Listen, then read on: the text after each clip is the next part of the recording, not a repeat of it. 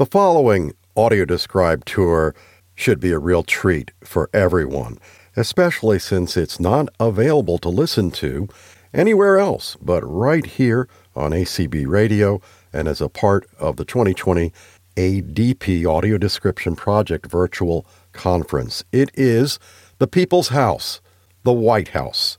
It was quite the honor to work on the development of an audio described tour of the public areas of the White House. This had never been done before, and uh, actually, I began working on it during the Clinton administration quite some time ago. It took quite a while and several presidential administrations to get to the point where we had permissions to do it and could develop it and get it voiced and get it placed on small MP3 players that could be handed out to visitors when they come to the White House because the tour is self guided. There is nobody leading you around. There's no, has never been any kind of recording that guides you. So we felt this was really an important need for visitors to the White House who are blind or have low vision.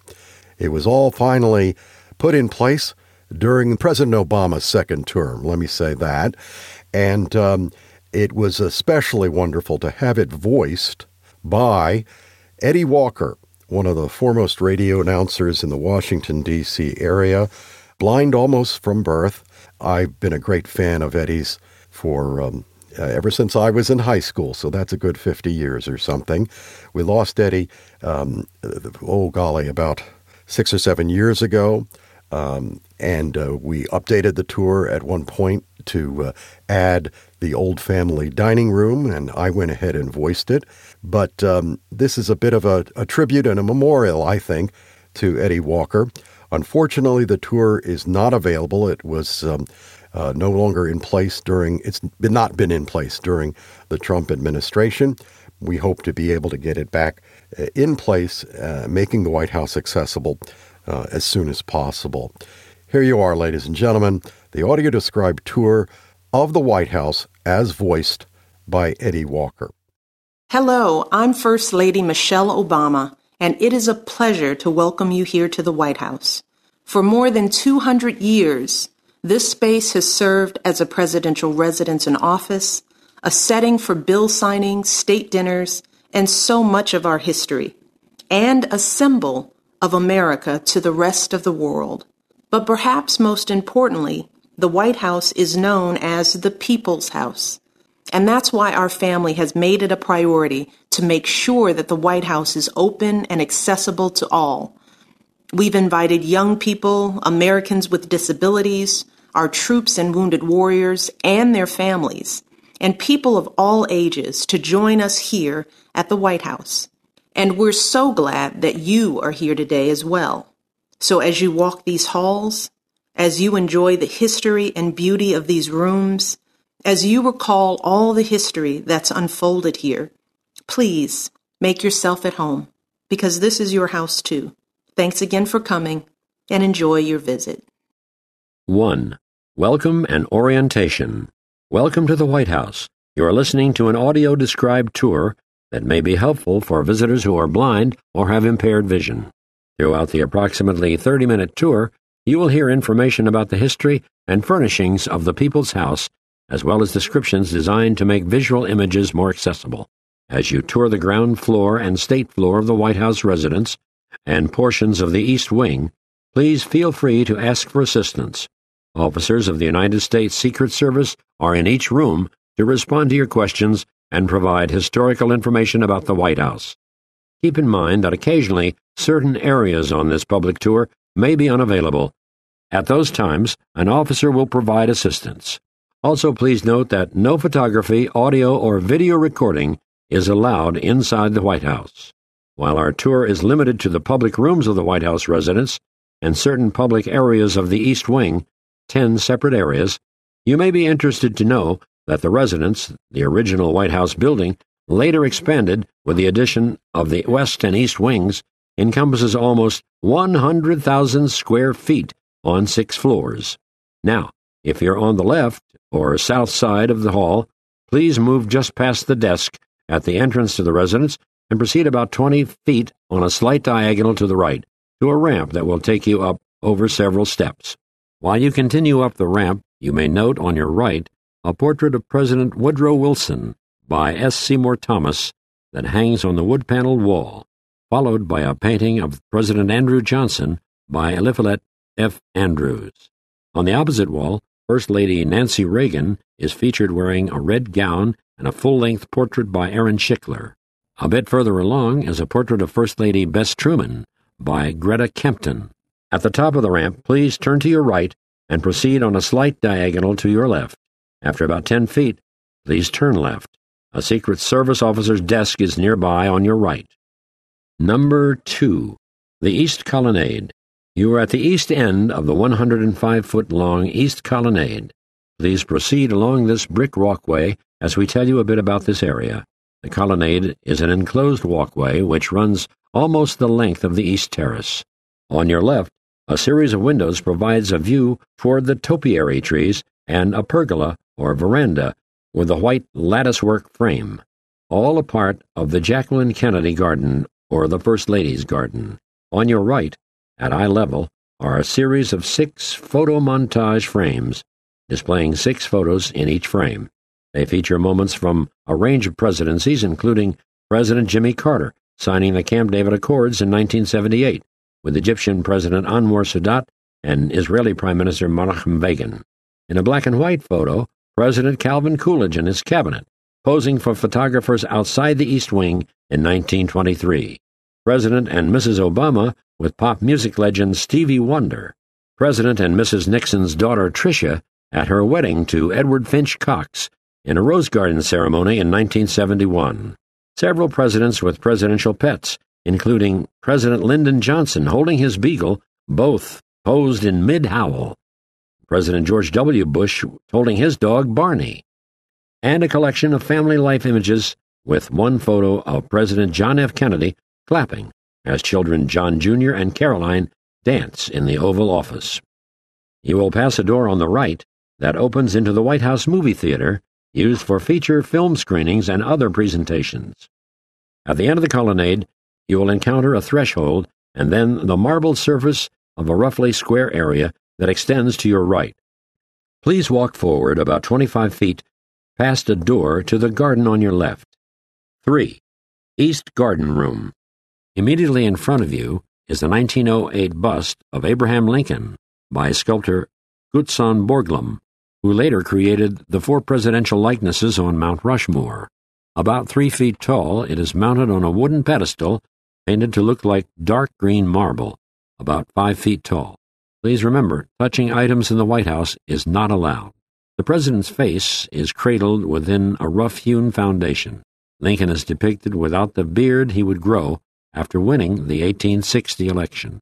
When you're ready, step to the right and forward just a step or two to the wall on your left that boasts two large frames containing nine photos in each. These show the presidents in the Oval Office and the First Ladies, including President Ronald Reagan, seated outdoors with Prime Minister Margaret Thatcher of Great Britain, First Lady Michelle Obama with a group of children, all with hula hoops spinning at their waist, and First Lady Betty Ford with a young girl from the March of Dimes Foundation reaching out to touch Mrs. Ford's face. On the wall, on the opposite side of the room from the photos, are two low, red upholstered benches where you may sit below the painted portraits of Presidents Calvin Coolidge by Charles Hopkins and Grover Cleveland by Eastman Johnson. Please take care not to touch these portraits. As you continue several steps to the right, two tall, full length presidential portraits frame an exterior door in the wall directly in front of you. Presidents Chester A. Arthur by Daniel Huntington and Millard Fillmore by George P. A. Healy are on the left and right, respectively. Next, please turn to your left into another hallway with a lower ceiling. This is the central corridor on the ground floor of the original White House structure. 4. The library, Vermeil room, and China room. As you enter this hallway, you will pass between two glass display cases mounted on pedestals which contain important bronze sculptures of the American West. To your right is Coming Through the Rye by Frederic Remington. On a dark base, four horses carry men dressed in cowboy hats, loose vests, and chaps. On the left, as you enter this area, is Meat for Wild Men by Charles M. Russell. This scene features two American Indians on horses, one with a bow and arrow poised, the other wielding a spear, both surrounding a tangled cluster of buffalo under attack. Please proceed into the hall along the right side. You will encounter a floor to ceiling dark wood breakfront, displaying items from the White House collection of presidential china and glassware. Highlighted among the collection is a purple trimmed porcelain plate from President Abraham Lincoln's state dinner service. Several feet beyond, on the right, is the library. A rope cordons off the doorway, and entry is not permitted. The library is almost 27 by 23 feet and was the laundry room when the White House was first occupied in 1800 by President John Adams and his wife Abigail. Now furnished in the style of the Federal period, the library contains over 2,700 books relating to American life. A gilded wood chandelier with a painted red band dating from around 1800 hangs over a circular mahogany table in the center of the room. On the west wall to the left is a neoclassical wooden mantel from Salem, Massachusetts, which dates from the early 19th century, decorated with grape leaf swags and bellflower pendants. Georgia O'Keeffe's painting, Mountain at Bear Lake, Taos, depicts a sacred spot on the Taos Pueblo in New Mexico.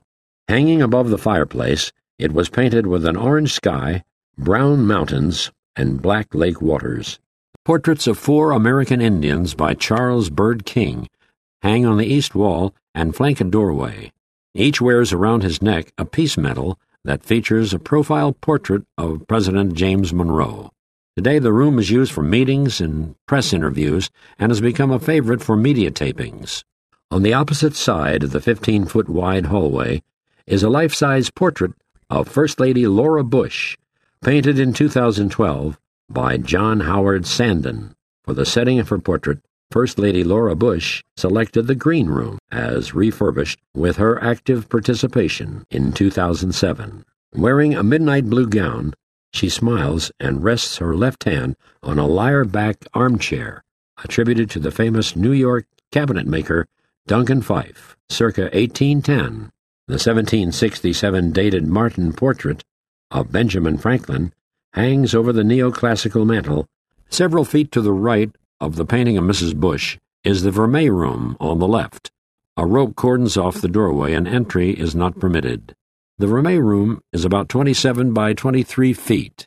Once a billiard room, the room takes its name from the large collection of gold plated silver pieces called vermeil in French. The pine paneling in the room was milled from timbers removed during the 1948 to 1952 renovation of the White House during the Harry S. Truman administration. The panels were originally left in their natural state, but Jacqueline Kennedy had them painted in 1963. They were first painted yellow in 1991 during the George H. W. Bush administration. The green silk drapes framing the windows are of early 19th century design. The carpet, laid across the wooden floor in the center of the room, is a Turkish Hereke. In the center of the room stands a circular mahogany table made by Anthony Quervelle. Hanging above it is a cut glass chandelier with ten arms. Against the south wall is a New York sofa from around 1815. The sofa is flanked by two Boston made work or sewing tables. In the past few decades, the Vermeil room has become a display room for a number of fine First Ladies' portraits in gilded frames. Portraits of First Ladies who served in the mid 20th century are currently on display here. A multiple image portrait of Eleanor Roosevelt by Douglas Chandor is inscribed by Mrs. Roosevelt, a trial made pleasant by the painter, Eleanor Roosevelt. Jacqueline Kennedy, in a long, slender gown, as painted by Aaron Shikler, hangs between the windows. A portrait of Patricia Nixon by Henriette Wyeth hangs to the left of the east wall. The portrait of Claudia Lady Bird Johnson by Elizabeth Shumatoff portrays her with the Jefferson Memorial, a favorite view in the background. Please turn away from the Vermeil room and move about 16 feet further down the hall to the China room on the left. A rope cordons off the doorway and entry is not permitted. The China Room, measuring about 27 by 20 feet, houses examples from the White House collection of china, glass, and silver tableware, arranged in chronological order from left to right. The room is decorated almost entirely in red and white. In the center of the room is a cut glass chandelier in the English Regency style. It dates from around 1800 and hangs above a cherry red circular divan, dating from 1860. On the wall opposite the entrance is a full length oil painting of First Lady Grace Coolidge, dressed in an ankle length crimson gown. At the lower left of the portrait, the artist Howard Chandler Christy depicted one of the Coolidge dogs, a white collie named Rob Roy. The presidential china is displayed along four shelves in each of 12 cabinets, including the Reagan's red trimmed china pattern, surrounding a gold presidential seal at center. The collection of President Rutherford B. Hayes china was designed with American wildlife scenes. Now, please turn away from the china room and move to your right and proceed toward the public area of the ground floor corridor. On the opposite side of the hallway is a stairway Please turn toward the stairway and walk up its 24 marble steps. Handrails are on the left and right, as well as in the center of the steps. A window centered at the top of the steps is framed by red drapes and a gold valance. Made in Philadelphia about 1790, there is a mahogany, tall case clock, sometimes known as a grandfather clock, in a corner to the left, just past the cordon which directs you to the right to continue your tour. 5. The East Room. At the top of the steps, please turn to your right to enter the East Room, largest room in the White House, almost 79 by 37 feet, with a 20 foot high ceiling. You are now on the north side of the White House, and you will follow the public tour walking along the nearest side of the East Room, toward the south side of the White House. Please try to keep moving as you listen to this recording. Three enormous chandeliers, each weighing 1,200 pounds, with 6,000 pieces of Bohemian cut glass hang from the ceiling, which boasts delicate plaster decoration. White and gold predominate in the room. White walls are paneled in wood with classical flat fluted columns called pilasters. The seven tall windows along the north, south, and east sides of the east room are framed by golden draperies, and gold framed mirrors with glistening eagles at their tops are mounted above the room's four red marble mantels. Three gold, pale green, and red rectangular carpets cover the wood floor. They are partially rolled up to create a pathway for your visit. Four portraits hang in the east room, all on the east wall. At the far left is William McKinley, painted posthumously in 1902 by Harriet Murphy. At the far right is his successor, Theodore Roosevelt, painted from life in the White House in 1903 by John Singer Sargent. At the center left, Martha Washington and her husband at center right. Martha Washington was painted by Eliphalet F. Andrews in 1878 as a companion portrait for the more renowned Gilbert Stuart portrait of her husband. George Washington by Gilbert Stuart was painted in 1797. This painting is one of several replicas painted by the artist of his original 1796 Lansdowne type. This portrait is the only object to have remained in the White House since it opened in 1800. In 1814, during the War of 1812, First Lady Dolly Madison had the frame of the portrait broken open so the painting could be removed to safety before British troops arrived and burned the White House. Gilbert Stuart included a variety of symbols in his work of art. Storm clouds are at the upper left but a rainbow is shown in the upper right over Washington's left shoulder. The table is on the left, below Washington's outstretched right arm. A leg of the table is ornately carved, similar to a Roman symbol of power. Two books rest on the floor, leaning against the table leg. They are labeled American Revolution and Constitution and Laws of the United States. The latter word, meant to be states, is actually misspelled in the painting.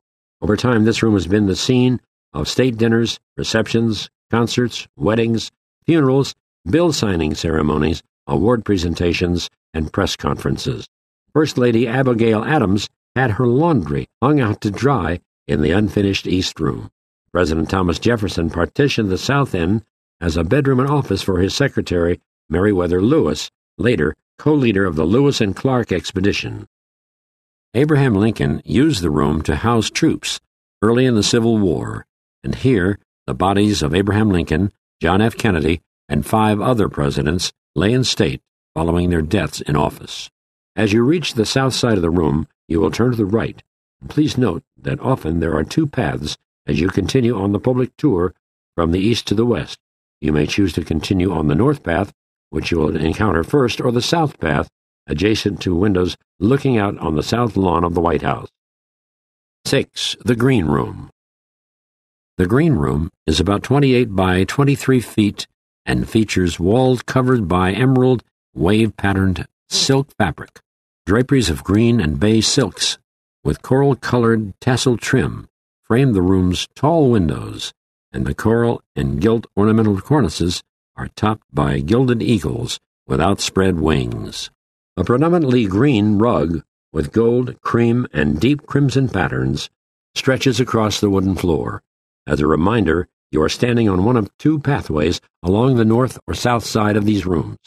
The center of each room is where you will find most of the objects being described. The center area in each room is cordoned off. The furnishings reflect the federal period and most date from 1800 to 1815. A special note is a tall, silver plated coffee urn on a broad mahogany table before a sofa. Engraved on the front of the urn is the monogram JAA, or its original owners, John and Abigail Adams. A fireplace boasts a white mantel and a golden mantel clock. Mounted on the wall above is Benjamin Franklin, painted by David Martin. In this 1767 portrait, Franklin is shown wearing bifocals, a device he invented.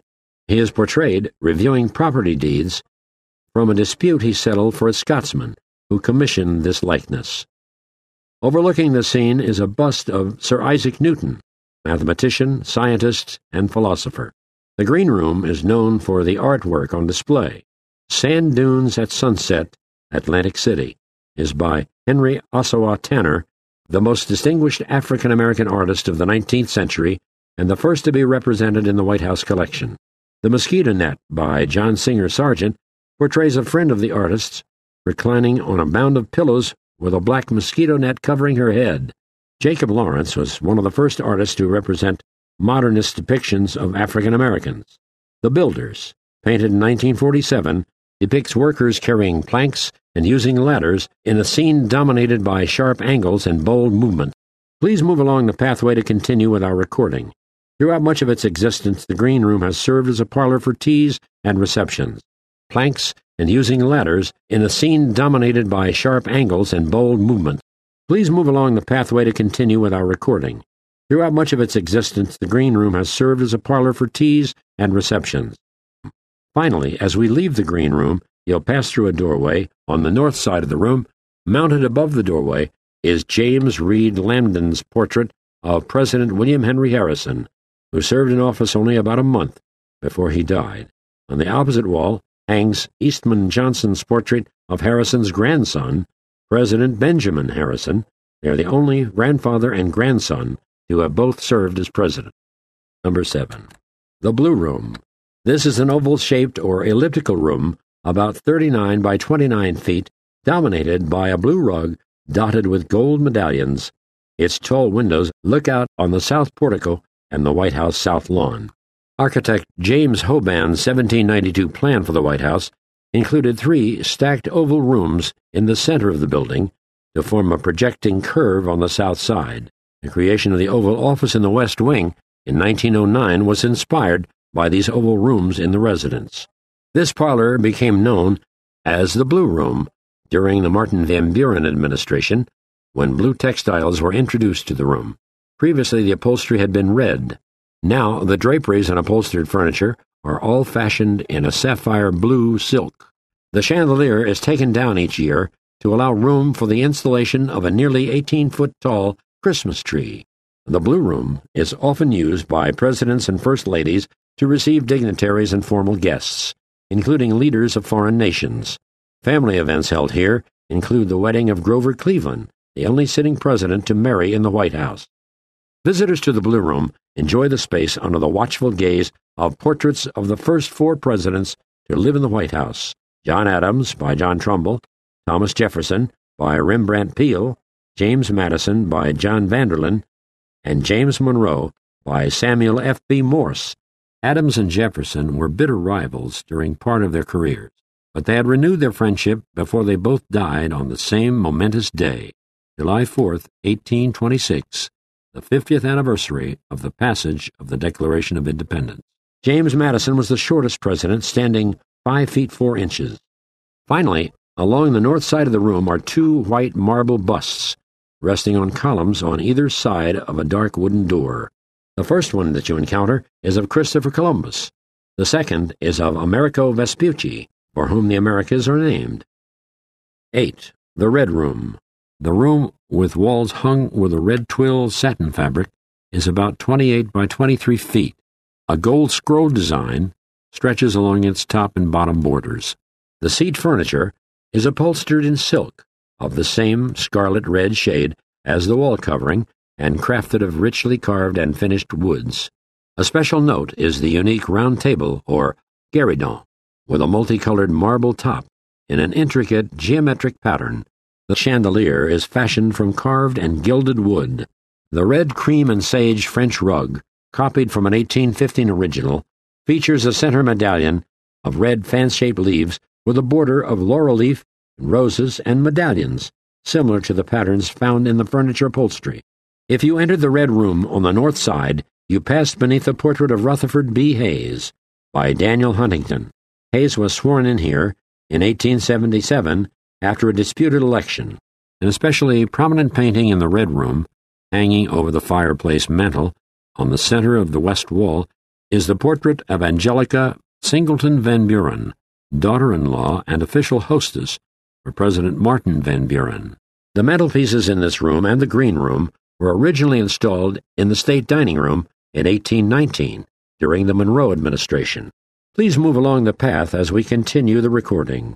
This parlor has been known as the Red Room since 1845, when a suite of furniture upholstered in crimson plush was introduced to the room, and is often used by first ladies to receive guests. Dolly Madison famously conducted Wednesday night socials in this room Eleanor Roosevelt regularly held her own press conferences here, the State Dining Room. 9. The State Dining Room. As you enter the State Dining Room, please turn to your right and move along the length of the room toward the north side of the room. The State Dining Room is almost 49 feet long and 36 feet wide, and its ceiling is 18 feet high. The ivory white walls are lit by a gilded chandelier originally silver plated but electroplated with gold during the John F. Kennedy administration. Centered in the west, above the room's fireplace, is the room's only painting, a portrait of Abraham Lincoln painted by George P. A. Healy. It depicts a seated Lincoln, his right elbow on his knee, his right hand at his chin, while meeting with three of his Civil War military leaders in 1865. The mantle is a 1962 reproduction of the one installed in 1902. The corner blocks are carved with bison heads created at President Theodore Roosevelt's request. The center plaque is incised with the last sentence from a letter President John Adams wrote his wife from the new president's house. Adams arrived in the new Washington City on November 1, 1800, to spend his first night in the new president's house. The next day, he sent a letter to his beloved wife Abigail in Quincy, Massachusetts. It contained his prayer for the House. President Franklin D. Roosevelt was so taken by Adams' words that he asked that Adams' prayer be carved in the stone at the state dining room mantel. The inscription reads, I pray heaven to bestow the best of blessings on this house and all that shall hereafter inhabit it. May none but honest and wise men ever rule under this roof. The existing interior and furnishings date from the sweeping renovations made to the White House during the administration of Theodore Roosevelt in 1902. Draperies in a multicolored floral print frame the windows, echoing a related floral medallion pattern on the cream, red, and beige rug. Using round tables, as many as 140 guests can be seated at dinners and luncheons. When the room is not set for a state dinner, the mahogany dining table, surrounded by Queen Anne style chairs, occasionally displays some of James Monroe's gilt service. Four Rococo Revival candelabra are occasionally displayed, two on a mantel and two on a north wall side table. They date from 1880 during the Rutherford B. Hayes administration. Three console tables with carved mahogany eagle pedestals stand against the east and north walls and date from the Theodore Roosevelt administration. This room was Thomas Jefferson's cabinet room and office, where he and his secretary, Meriwether Lewis, planned the Lewis and Clark expedition in 1804. Please turn right at the north end of the state dining room and continued to the final section of our tour, the cross hall and entrance hall. 10. The cross hall, entrance hall, and conclusion. This central corridor, the cross hall, extends between the east room and the state dining room. It is a broad hallway about 18 feet by 80 feet. Along its length, the passage allows access to the entrance hall to the north, on your left, as well as the red, blue, and green rooms on the south, on your right. The walls and floors are lit by two cut glass chandeliers made in London around 1775. A collection of upholstered red and gold chairs and sofas line the length of the passageway. They are cordoned off by ropes and unavailable for use. A crimson carpet, rolled up during these public tours, is bordered in gold, stretches over the marble floor, inset with light and dark diamond patterns. Presidential portraits in the cross and entrance halls traditionally include paintings of our most recent former presidents. Portraits of Lyndon Johnson, Jimmy Carter, and George H. W. Bush hang on the east end of the cross hall. On the west end, closest to where you exited the state dining room, are two portraits. On the right, John F. Kennedy, painted posthumously by Aaron Shikler, and on the left, Ronald Reagan by Everett Kinstler. Smiling Reagan is portrayed against two columns of the south portico, with a Jefferson Memorial in the distance. Kennedy is standing arms crossed, gaze cast downward. Please move along as we continue our recording. As you proceed, you will pass on your right a niche that shelters a white marble bust of our first president, George Washington. Just past the niche, on your right, is a doorway leading to the Blue Room, flanked by the United States flag and the presidential flag, bearing the coat of arms of the President of the United States. Mounted directly above the doorway is the presidential seal, featuring an eagle with a red, white, and blue breastplate and a corona of 13 radiating sun rays ending in cloud puffs. Encircled by 48 stars for the 48 states in 1952 when the Truman renovation was completed. You will turn to your left just before the entrance to the Blue Room and move into the entrance hall. On the floor between columns is a stone commemorating White House construction projects. Originally, it listed only the years 1792, the laying of the White House cornerstone, and 1902, the Theodore Roosevelt renovation. It was modified in 1952 during the Truman renovation to include that year and 1817, the reopening of the White House after the 1814 burning during the War of 1812. The dates are in relief and may be touched. To your left is the John Howard Sanden portrait of George W. Bush, portrayed in the Oval Office. To your right is a portrait of Bill Clinton by Simmie Knox, depicting him in the Oval Office. The portrait of President Clinton hangs just behind the usual location of a grand piano, the 300,000th manufactured by Steinway Sons and designed especially for the White House in 1938. Gilded scenes of American music and dance appear on the light brown cabinet. A New England barn dance, a cowboy playing his guitar, a Virginia reel, two dancing field hands, and a Native American ceremonial dance. Just past the piano, also to the right, is an opening that leads to the grand staircase, the principal staircase connecting the state and second floors. The stairs, in cream and taupe colored marble, were covered in a crimson stair carpet with a gold border of laurel leaves. A cast iron railing extends along the staircase past the portrait of President Harry S. Truman, mounted on the wall above the stairs leading to the second floor. Other presidential portraits are also mounted on the stairway wall. Finally, You will proceed toward the door leading to the north portico and its familiar facade of the White House. Widely spaced columns support a triangular shaped roof in the style of a classical Greek building. A large cylindrical lantern hangs from the ceiling of the portico. Marble steps, covered by a gray matting, lead to an arching drive, which you should follow for about 75 feet to the right. Then step up onto a curb to the right and a wide cement walkway, and continue as it curves to the left about 200 feet to the White House gate. If you would prefer, a ramp leading to the drive is immediately to your right as you exit the White House. This concludes our tour of the White House. We hope you've enjoyed your visit and the audio described tour. If you have any questions, please do not hesitate to ask a Secret Service officer or staff member. And if you have any comments about this audio described tour, we'd like to hear them. Thank you for visiting the White House. This tour was produced by the American Council of the Blind's Audio Description Project in association with Dominion Post. This is Ed Walker.